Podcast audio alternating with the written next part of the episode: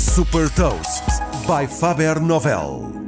Sou Patrícia Silva da Faber Novel e trago-lhe as notícias mais relevantes das empresas que lideram a nova economia. Neste Gafanomics destaco os resultados do primeiro trimestre da Amazon e as mais recentes inovações e movimentos estratégicos da Google e Twitter.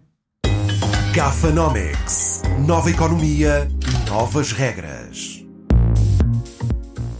A Amazon superou as expectativas no primeiro trimestre de 2021 com uma receita de 108.500 milhões de dólares, o que representa um crescimento de 44% face ao período homólogo.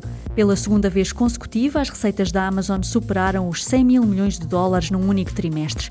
O lucro aumentou 220% para 8.100 milhões de dólares. Além, claro, do e-commerce, o serviço de Cloud Amazon Web Services continua a ter um peso muito importante nos lucros da Amazon.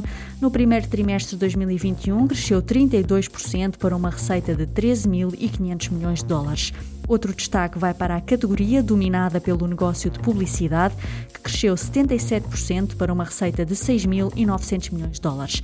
Para o segundo trimestre deste ano, a Amazon estima uma receita entre 110 a 116 mil milhões de dólares. Depois da evolução do Google Pay para uma ferramenta de gestão de finanças pessoais e de permitir a integração com as contas bancárias, a Google anunciou novas funcionalidades nos Estados Unidos. Agora, o Google Pay mostra produtos em promoção em supermercados parceiros e, com base na lista de produtos guardados e no histórico de compras, vai notificar os utilizadores sobre promoções quando estão próximos de um supermercado.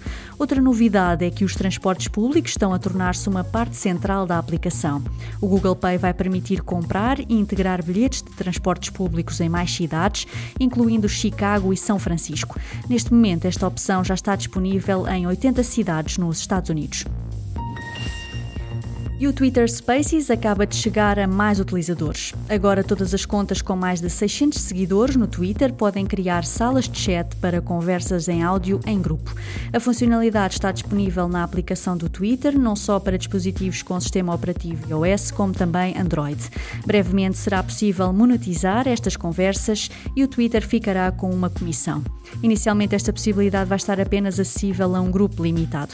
Jack Dorsey, fundador e CEO do Twitter, explicou que a comunicação num formato de áudio será um dos pilares do futuro do Twitter. Ao que tudo indica, antes de lançar o Spaces, o Twitter tentou comprar a rede social Clubhouse por 4 mil milhões de dólares. Saiba mais sobre inovação e nova economia em supertoast.pt.